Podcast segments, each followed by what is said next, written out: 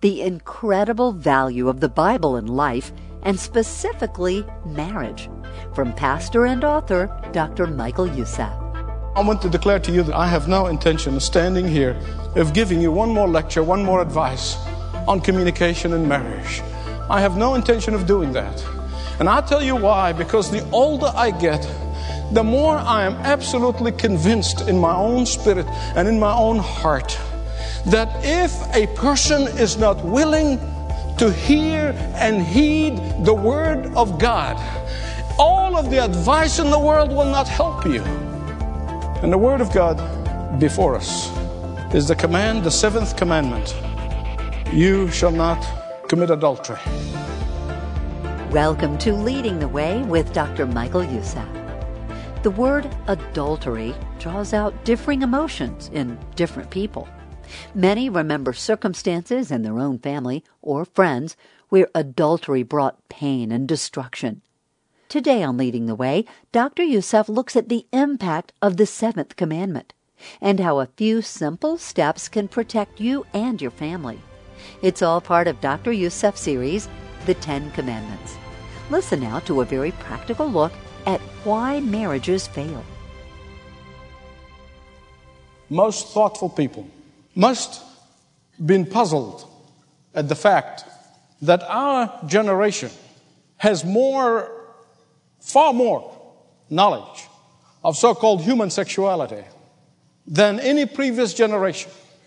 Uh, the, any thoughtful person must be puzzled at the fact that our generation has more books and tapes and seminars and radio and television, experts on the subject of marriage and marriage teaching than all the previous generation put together. I think any thoughtful person has to be puzzled at the fact that this generation has more information on communication in marriage than the previous generations all put together, and yet the rate of divorce is unprecedented. The rate of marital infidelity is unprecedented. The rate of discontentment in marriages is unprecedented. The rate of fear of commitment to marriage on the part of young men is probably unprecedented in our time. Surely any thinking person must have asked themselves the question is there a relationship between the two? On the one hand, we have so much unprecedented knowledge and information and on the other hand, we have unprecedented failure. I'm convinced in my own heart is that the core reason for infidelity in marriage is selfishness. And the core reason for selfishness is lack of love for the Lord Jesus Christ. And lack of love for the Lord Jesus Christ is manifesting itself for lack of love for a spouse and children, let alone for the body of Christ at large. It causes me to wonder if we're not living in the days that Jesus talked about, when the love of many will grow cold. I just wonder. I'm not making a statement, I just wonder. I certainly pray every day, come Lord Jesus. And so I want to declare to you that I have no intention of standing here, of giving you one more lecture, one more advice on communication in marriage. I have no intention of doing that. And I'll tell you why, because the older I get, the more I am absolutely convinced in my own spirit and in my own heart that if a person is not willing to hear and heed the word of God, all of the advice in the world will not help you. All of the preaching in the world will not help you. All of the explanations in the world will not help you. All of the rationalization in the world will not help you. All of the counseling in the world will not help you. All of the information and knowledge in the world will not help you. All of the prodding and exhorting is just not going to help you if you are willing to hear and heed the Word of God. And the Word of God before us is the command, the seventh commandment you shall not commit adultery. I want you to turn with me, please, to Matthew chapter 5, beginning at verse 27. Here's what Jesus said about the seventh commandment in Matthew chapter 5, beginning at verse 27. You have heard it said, Do not commit adultery. But I tell you that everyone who looks, really more literally, gaze or gazes at a woman lustfully has already committed adultery with her in his heart. If your right eye causes you to sin, gouge it out and throw it away. It is better to lose one part of your body than the whole body be thrown into hell. If your right hand causes you to sin, cut it off and throw it away. It is better for you to lose one part of your body than the whole body go to hell. He is dealing with the root of sin, not just the fruit. Just as he said that anger is the root for the fruit of murder, he is saying that continuous lust is the root of the fruit of adultery. He warns us about the root of adultery. He explains that adultery doesn't just happen. He is saying that adultery gets into our minds through our eyes and then becomes reality. As always, Jesus is always concerned about us opening the door to the wild animal to come into the house and then complain when he devastates the house. He's saying, shut the door, shut the door. And often we can never shut the door by our own strength. Only through the power and the blood and the power of the Holy blood of Jesus and the power of the Holy Spirit can we do it. Jesus, of course, speaking figuratively speaking here about gouging your eye and cutting your hand. This is the way the Hebrew people speak. Here's what he's saying. He said, give up whatever is necessary, even the most cherished things you possess, your eyes, your hand, your limbs, in order to protect yourself against evil.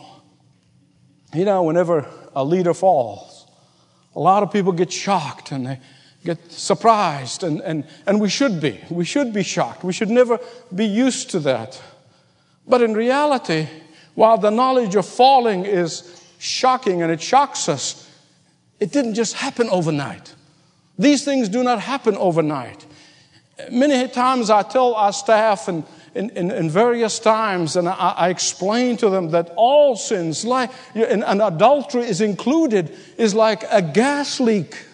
And this gas leak has been going on for a long time and it's very slow and almost imperceptible. But then, as soon as the spark hits, the house is burnt down.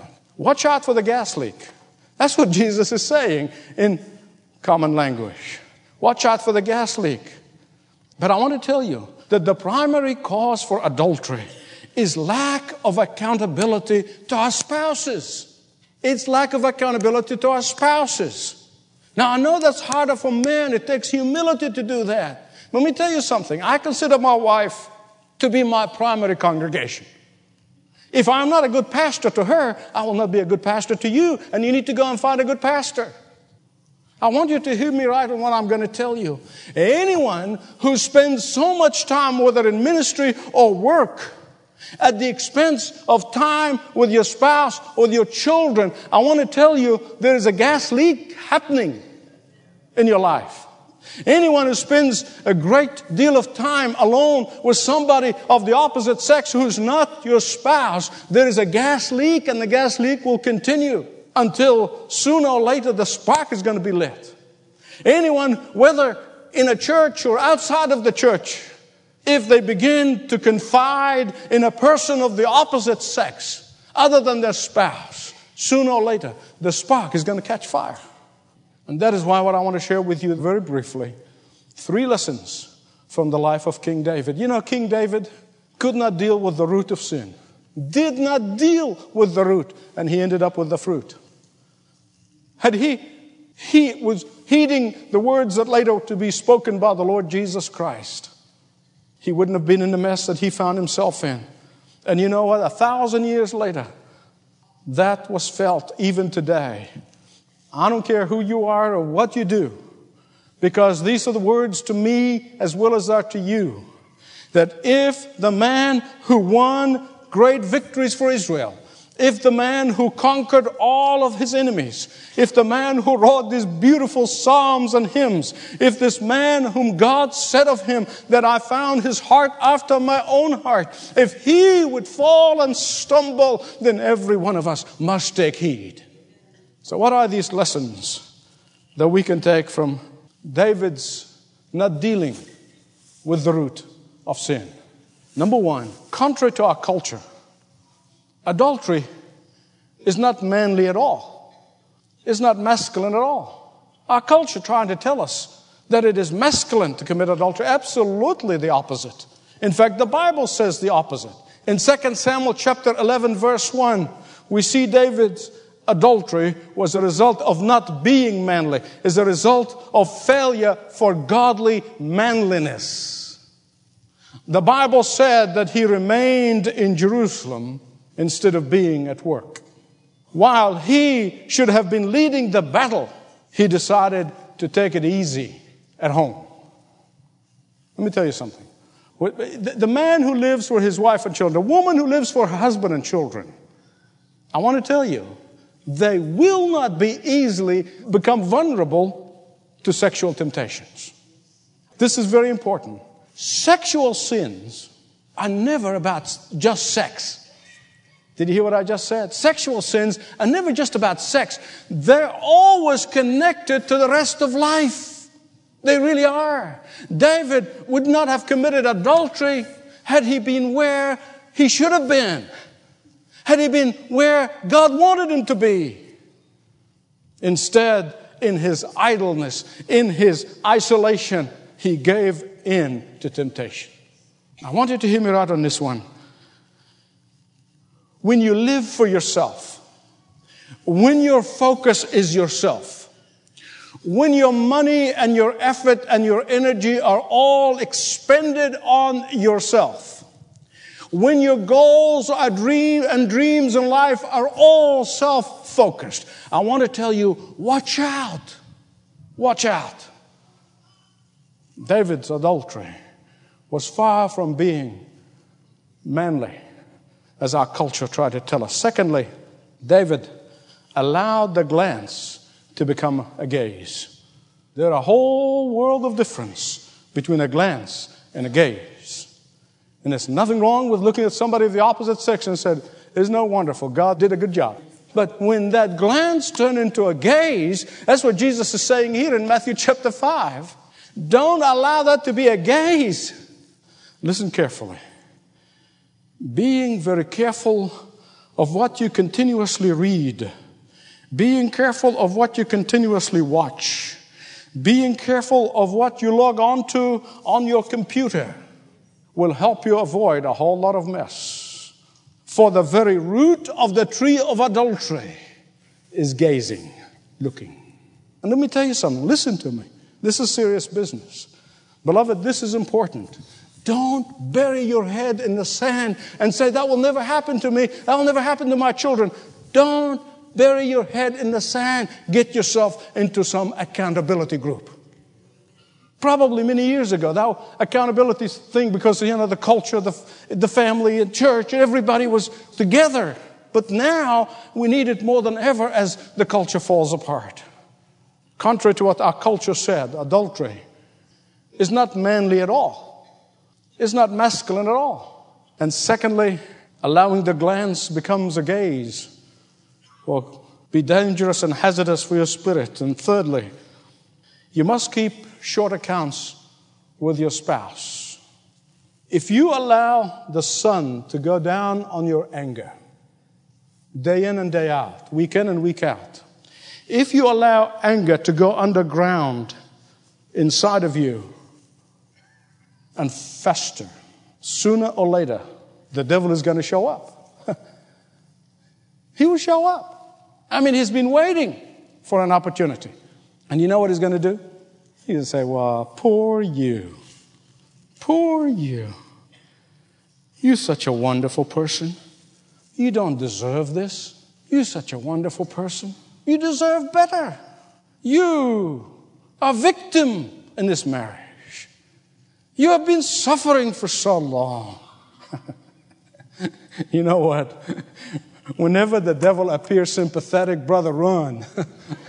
He's up to no good. He's never up to any good. But it, especially if he shows up and he shows up as sympathetic to your situation. If he ever shows up to make you feel sorry for yourself. Oh, brother, take a cold shower. Because you know what the next thing is? Here's what the next thing he's doing. He's preparing a Bathsheba. He's preparing a Bathsheba on the roof whatever the cultural equivalence of that in our time. We know from Scripture that Michal, David's wife, the daughter of Saul, like her father, she was cantankerous, she was critical, and she's always gave the poor guy hard time. He goes down to praise God in the middle of the congregation. She waits for him and she lets him have it as soon as he comes home. Sure, okay, he's got some problems. Nobody's going to deny that. But you know what? I'm not, this is not in the Bible. I'm going to say it's not in the Bible. I'm convinced the devil came to him and said, David, you're the king of Israel. man, you're the most powerful man in the world. I mean, you should get better respect than that. You should, you deserve better, David. I'm convinced the devil did this. And so instead of resolving his conflict with his wife, he gazed on somebody else's wife. And you know what happened to David? Do I need to tell you? The son of his adultery died. David's own family was torn apart with rape and incest. His beloved son Absalom tried to conduct a coup d'etat and get rid of his father as king and, and nearly lost everything that he worked for and wanted to accomplish for God. David confessed to the Lord. David repented of his sin and he received forgiveness from the hand of God. But you know, the scars will always be there. And they've been there to teach us not to make David's mistake and play havoc with the root of adultery.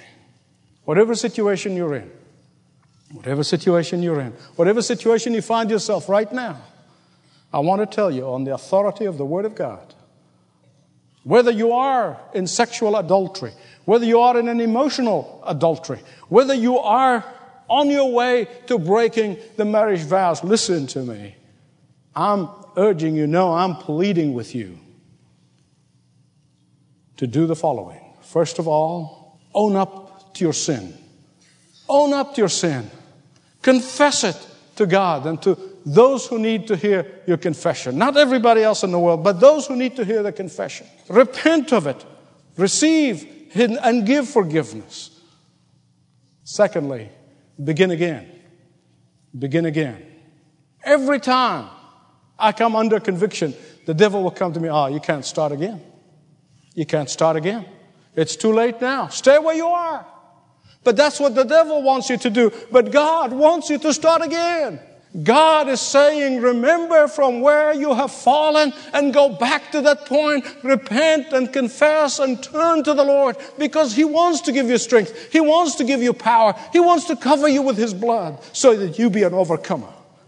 Finally, I want to tell you a growing relationship with your spouse, an accountability in your relationship with your spouse, a deep love for your spouse a deep commitment to meet your spouse's need. Listen to me. A deep commitment to meeting your spouse's needs will go a long way to building purity in your marriage. I've never seen, I've never seen a crumbling marriage when both spouses are falling over each other trying to meet the other's need. I've just not seen it yet. Now, if you know of one, please tell me. I've not seen it. I doubt whether there is such one. In fact, I, I remember the words of Dr. Evans, who was former pastor of Hollywood Presbyterian Church. He, he said once, he said, I never knew a couple that went for a divorce after first praying together on their knees every day for a week. now, single folks, I know this particular command is for married people because it's adultery. But the Bible talks about fornication. And I want to leave the single ones out. And fornication, just as much of a sin as adultery. And what God wants from you until the day you marry is to be sexually pure. And you say, How can I do this? Well, the way is that watch what you watch, Don't watch what you're watching. Keep your ears and your eyes under the guard of the Holy Spirit. Focus on the death of Christ for your sin. The perfect Holy Son of God doing that for my sin, not so that I might continue to sin, but so that I may have His power to overcome sin. And finally, I want you to remember this sexual temptations can only be run away from, not discussed, not negotiated, not questions asked, run away. Run away. The Bible is very clear about this. This is one sin that you do not try to overcome, you just run. In contrast to David, what did Joseph do? He ran. He lost his coat, but he kept his fidelity. Better to lose your coat than your fidelity.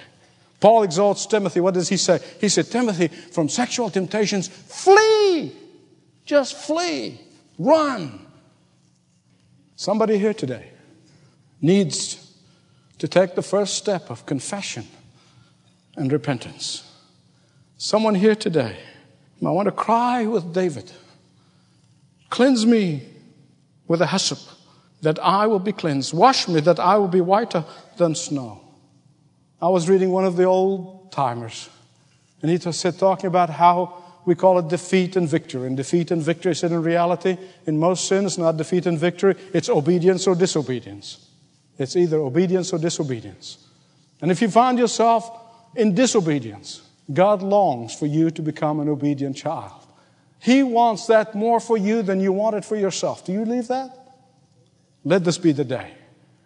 Father, we live in this age and culture that is so sexually charged. Commercials, everything, everything we turn to. And that is why we know that your word said that those who overcame, overcome, overcame by the, their testimony and the blood. Teach us today that we cannot obey in our own strength, only in yours. Teach us today to draw upon your strength to stand. Challenging words from Dr. Michael Youssef on today's Leading the Way. We thank you for taking the time to listen. Hey, would you like to hear this message again? Maybe you thought about someone you'd like to share it with. Start by going to ltw.org. Well, as this week begins to wind down, enjoy some words recently heard from a woman in Algeria. She told Dr. Youssef how leading the way impacted the life of her family. Here are some highlights from her correspondence. She says, Years ago, my family came to know Christ, yet recently my marriage had many difficulties to the point where divorce was being discussed. After listening to Leading the Way, my husband and I felt the mercy and peace of the Lord overwhelm us. We continue to listen and experience the Lord working in our lives. We are thankful to have been guided to leading the way. Well, friends, we are thankful that God used leading the way to introduce God's healing to this family. And that's only possible through your prayers and your financial support. So if you haven't partnered with Dr. Youssef in leading the way, won't you consider doing that today? There are many ways. A one time gift as God blesses, or perhaps regular giving monthly or quarterly as your finances allow. Whatever works best, we are so thankful, and we ask you to consider partnering with us today. The number to call for any questions is 866 626 4356. Or you can go online to ltw.org. You can partner with Dr. Youssef in his vital work around the world by becoming a frontline mission partner. As a frontline mission partner, your monthly gifts will help Dr. Youssef expand leading the way's outreach through every form of media. Equip believers to impact their communities for Christ, as well as reach the unsaved and unreached around the world. Brand new Frontline Mission partners will receive special ministry benefits, including the On the Front Lines photo booklet, as well as exclusive ministry updates, and a 20% discount on all resources at ltw.org. Become a Frontline Mission partner today by committing to give financially each month and you'll be joining with Dr. Youssef as he proclaims the gospel all over the globe. Sign up today at ltw.org slash frontline. ltw.org slash frontline. This program is furnished by Leading the Way with Dr. Michael Youssef.